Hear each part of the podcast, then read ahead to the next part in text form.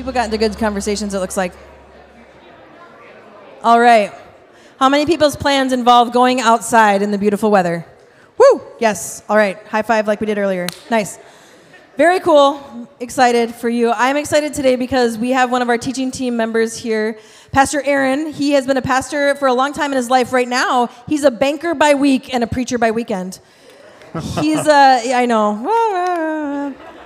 He's a part of our church community, and we have a few people on the teaching team who aren't on staff, but who give us the gift of their preaching skills and gifts and calling. And uh, Aaron is clearly called in this way. I really look up to him and his preaching and communication. And so I'm so grateful for you all to hear from him today. So, can you welcome Pastor Aaron?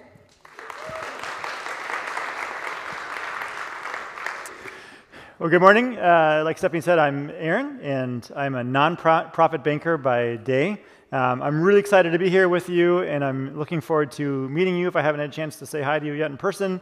Um, so come say, come say hi to me after the service. I'd love to meet you. Um, but before we get going, I want to ask a favor. Um, like I said, I'm a nonprofit banker, and a couple of my customers the last few weeks have been going, going through some incredibly hard times, like really hard times. Um, and so this week I was, I've been very distracted in my preparation. Um, so I'm going to ask that you would join me in a moment of silence as we collect ourselves and kind of, you know, acknowledge all the distractions that, are, that exist in our life um, and invite the Holy Spirit to be with us so we can be present together. Uh, so I invite you to, to, take a moment of silence with me and then I'll open us up in prayer in just a moment.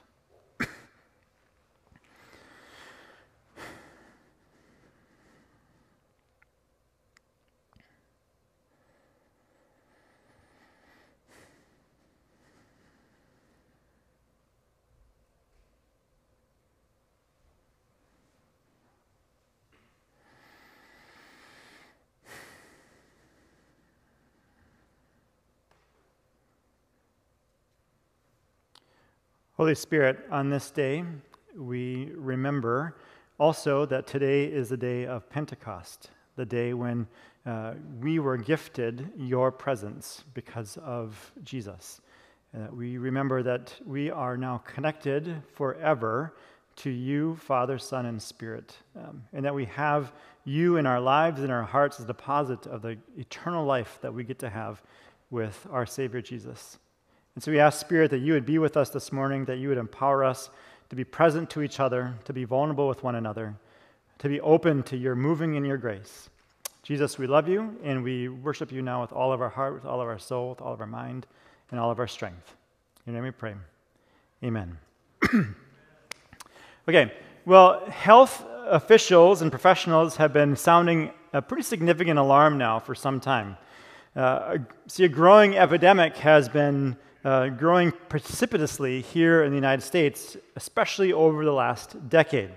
Uh, those affected by this epidemic face disrupted sleep patterns.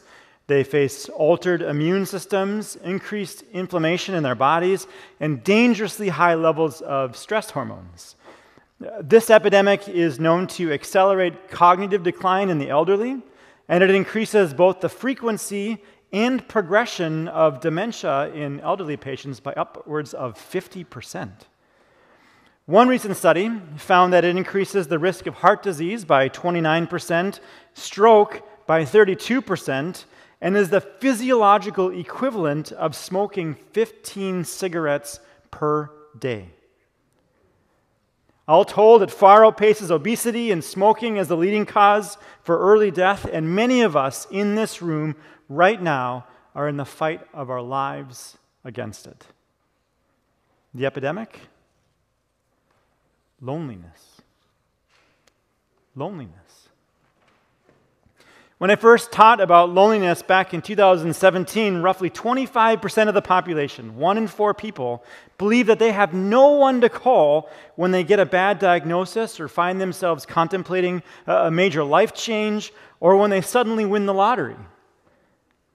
Today, that figure hovers closer to 50%. 50% with no one to call. And that statistic holds true regardless of age, race, gender, religion, socioeconomic status, or even marital status.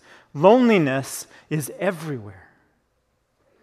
You can find it in our neighborhoods, our offices, our schools, our retirement communities. It's at the gas pump.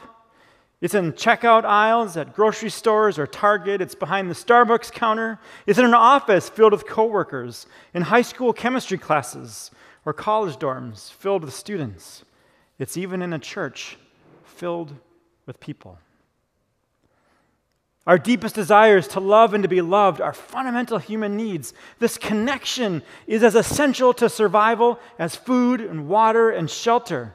Humans need connection because God created us for connection.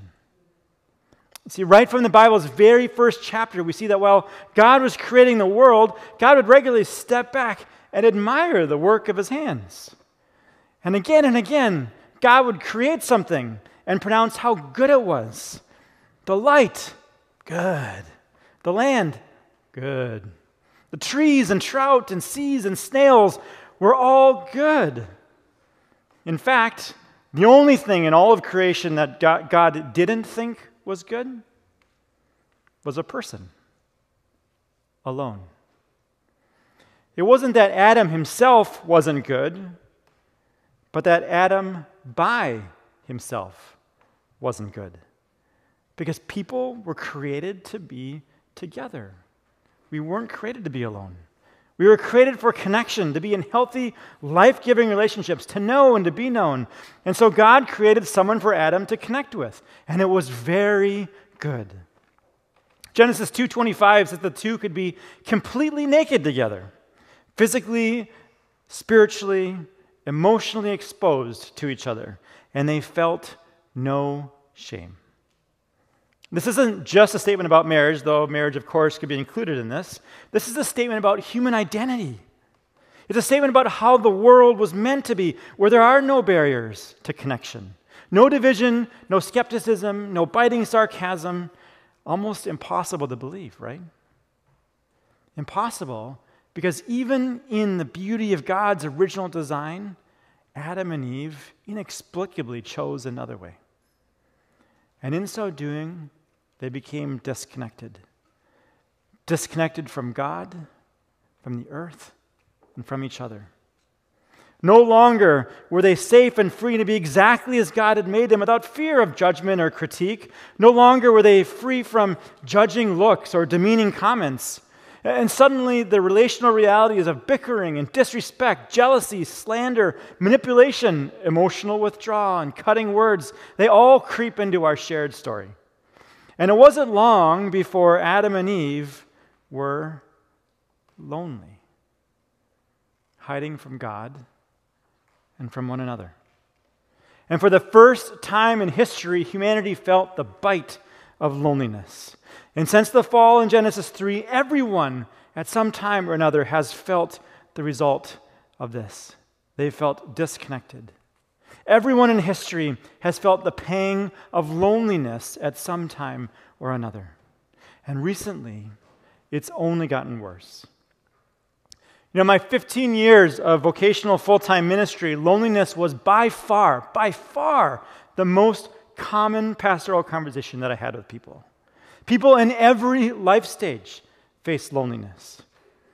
Though they statistically have more free time than at any other point in their life, today's teenagers are some of the loneliest people on the planet and report feeling more lonely today than they have at any point in recorded history.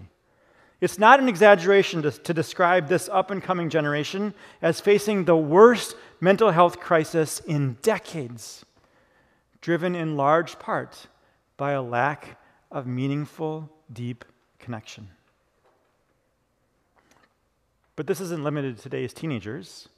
College students wrestle with intense loneliness, especially in their first year of school as they struggle to find their way and make new connections while hiding behind their smartphones.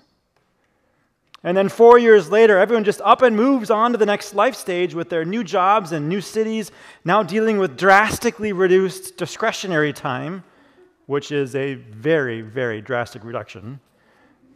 And suddenly, right, they're as lonely as ever, but now with less obvious places, time, or energy required to make these new necessary connections. And I get it. The temptation might be to think that those who are unmarried have a burden that is worse than those who are married. But having been married for over 15 years and having worked with dozens and dozens of married couples, I can confidently say that marriage alone doesn't eliminate loneliness. Instead, it often just rearranges the kind of loneliness that you feel. I mean, marriage can just as easily multiply feelings of loneliness as it can take them away. Because nothing is as an agonizingly lonely as sleeping just a few inches from someone you just can't seem to connect with, no matter what you change or how hard you try to fix things. So let's have a kid, right? because kids will make me feel less lonely. But the reality is that for as much joy as children can bring, having children makes maintaining relationships even more difficult for parents who quickly find that they lack the time or energy required to sustain these rich and meaningful friendships. And then, as their children's age, today's parents often enslave themselves to kids' overcrowded schedules, schedules that their children often never asked for all in the pursuit of offering our kids every opportunity. Dr. Richard Schwartz, a University of Cambridge psychologist, once said that when people with children become overscheduled, parents don't shortchange their children, they shortchange their other relationships.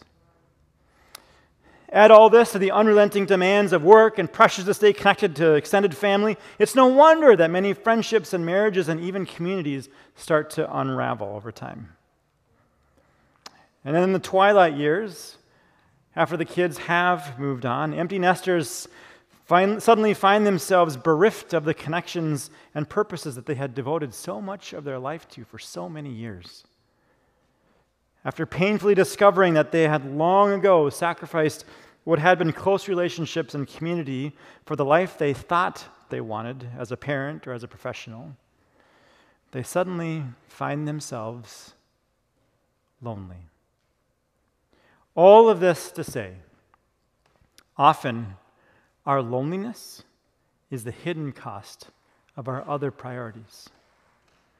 An extra degree, a job of prestige in a different city, travel every weekend, an excessive need to be plugged into the internet or video games or TV shows or social media, a need to live in a better school district, even though it's miles away from friends or family or the community that they've established having children involved in a million activities, and yet we expect that fulfilling relationships will somehow just magically fit into the margins.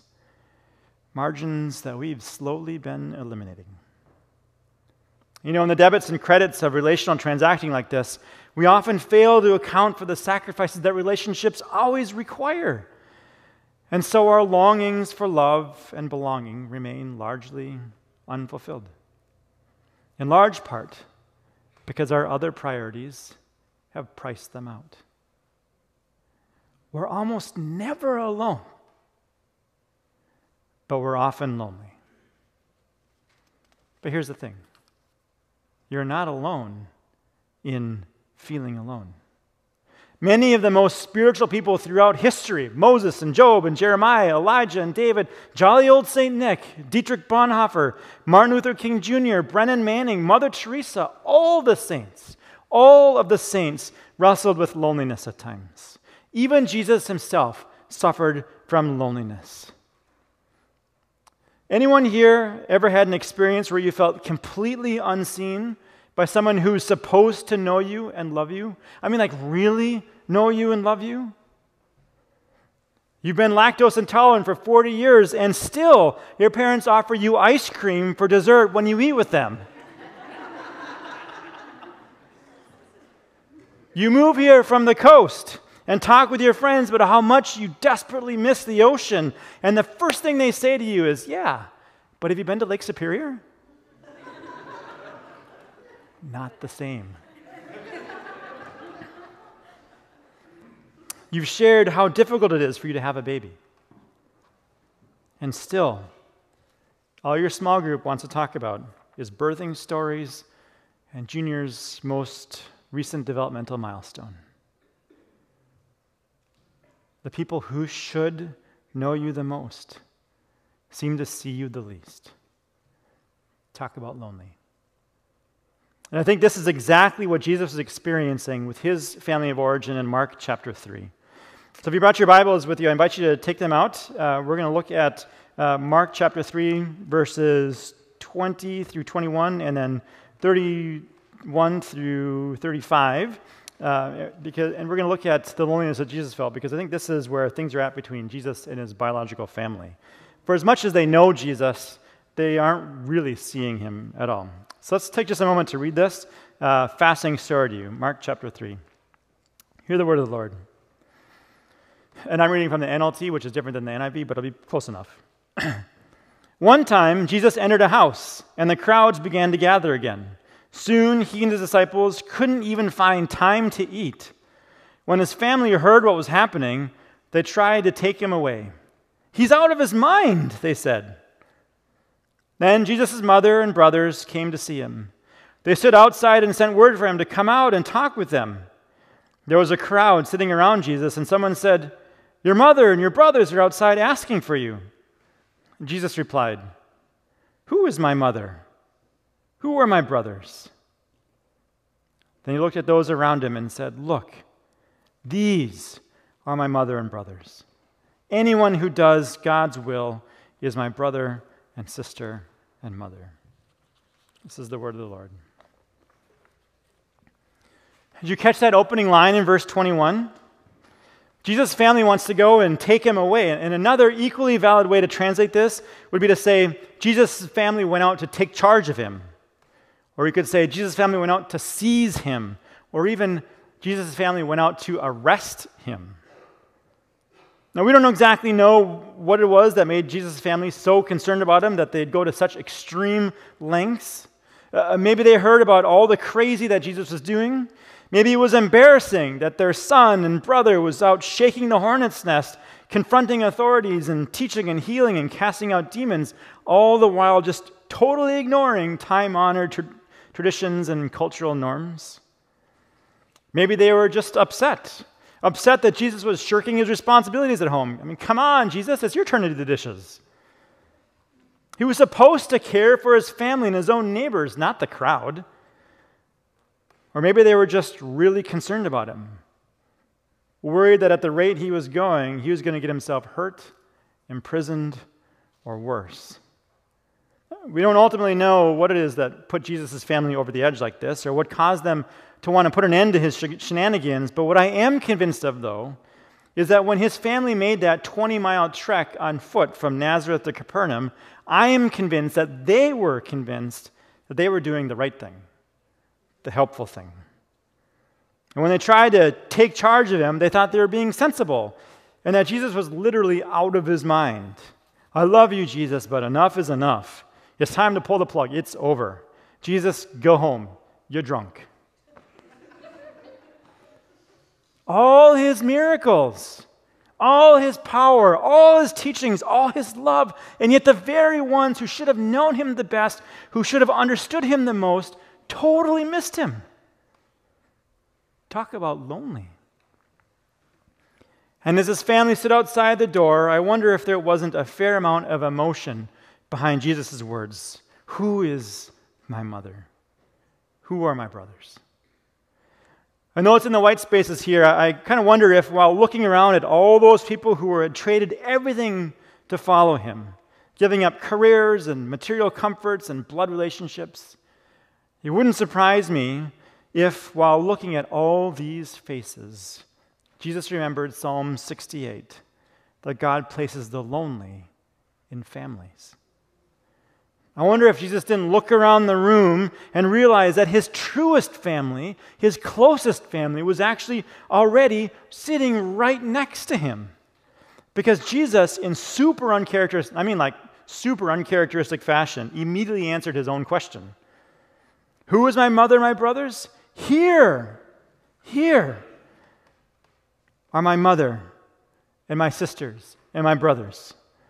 Whoever does the will of God is my brother and sister and mother.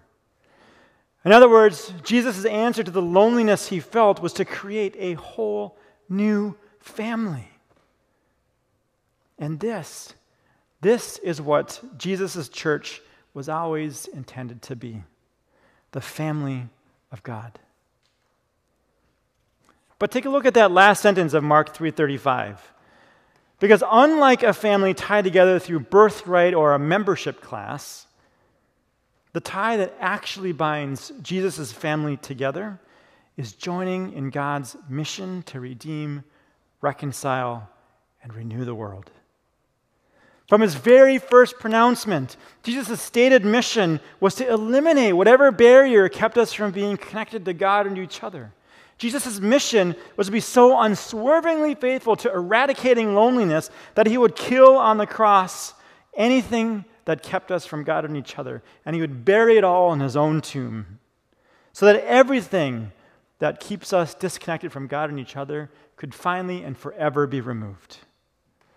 Jesus' mission was to overcome all the sin and shame that's kept us disconnected from and hiding from God and each other, making a way for the lonely and lost, the sinful and the shameful, you and me, to be rejoined into God's family forever.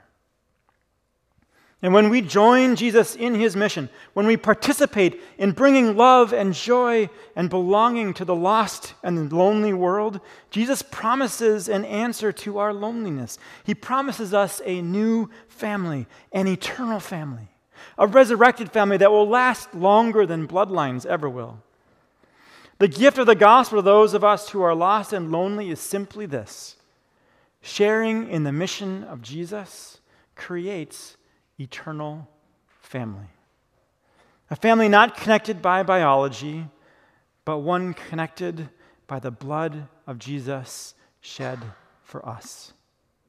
And to those who do the will of God, for those of us who follow Jesus in this life and through death, well, God promises a seat at the family table forever.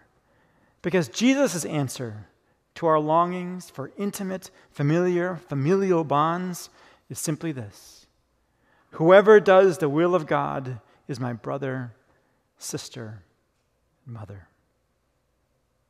And that's great. That is world changing news. But what does that actually look like, right? What does it look like when someone does the will of God and finds the connection they were created for? Like Pastor Stephanie shared earlier, we'll be spending the next entire summer looking at ways that we can be a family on mission together. And over the next few weeks, We'll have lots of time to discover practical ways to be part of God's family on mission together.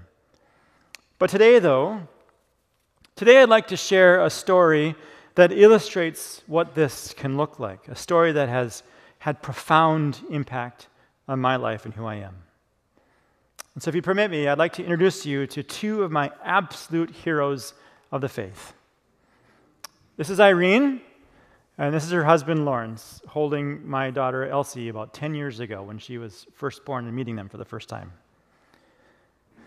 Irene and Lawrence were not my grandparents, but they were like surrogate grandparents to me.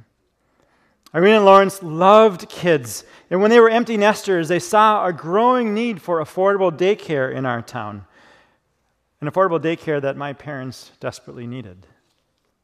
They saw a growing need for a safe place where kids like me who had working parents or guardians could be well loved and well fed and well taken care of in Jesus' name. And after some prayer and planning, Irene and Lawrence decided to open up their home to neighborhood kids in need, kids like me. And out of their love for Jesus, they faithfully sacrificed time, freedom, and lots and lots of money to take care of us from 7 a.m until 5 p.m., five days a week. All told, I was with them most weeks from the time that I was six weeks old until I was able to stay home by myself. Which means, if you think about it, right, who I am how I think, what I value, how I pray, what I believe, how I understand hospitality, how I show graciousness and love was demonstrably set because of their faithfulness to the mission of Jesus. And what's so amazing to me about their story is that even though Lawrence could have retired at 65 and gone out to play golf like all of his friends did, Lawrence didn't.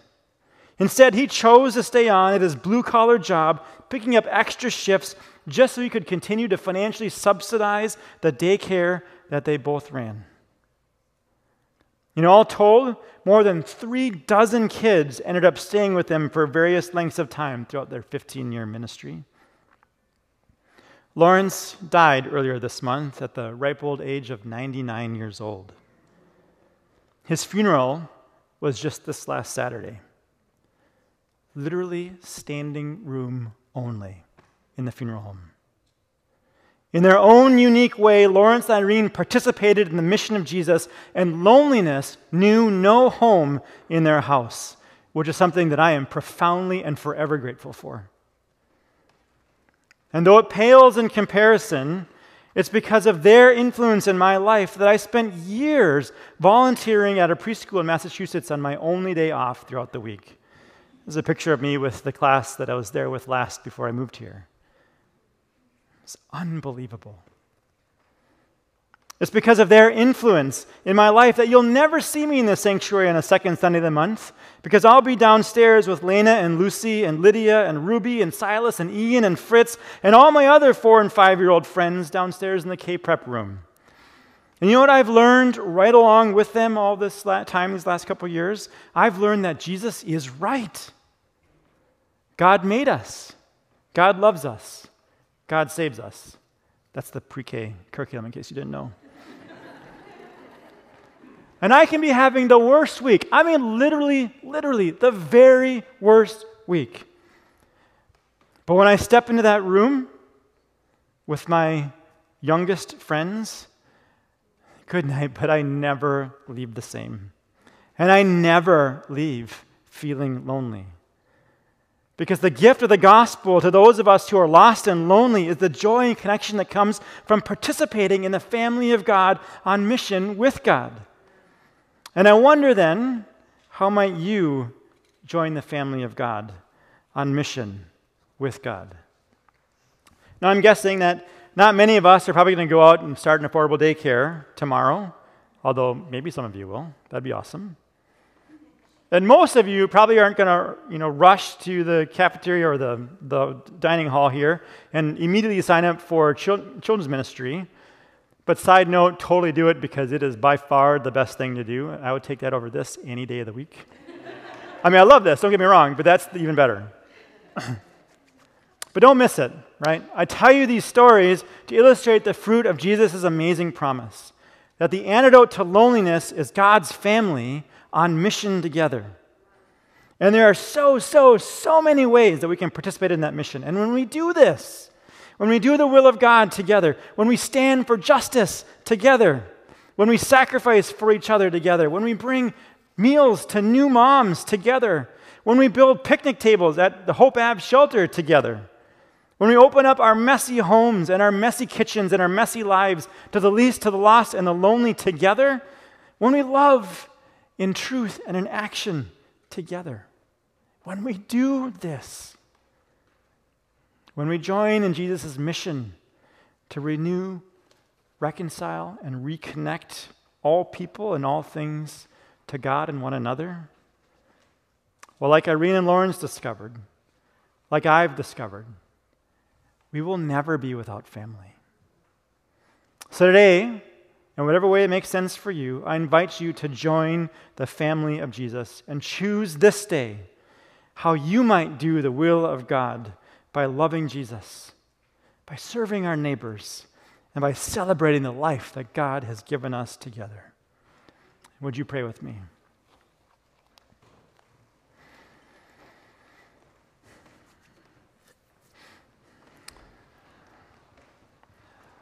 Lord Jesus, what a word for us today.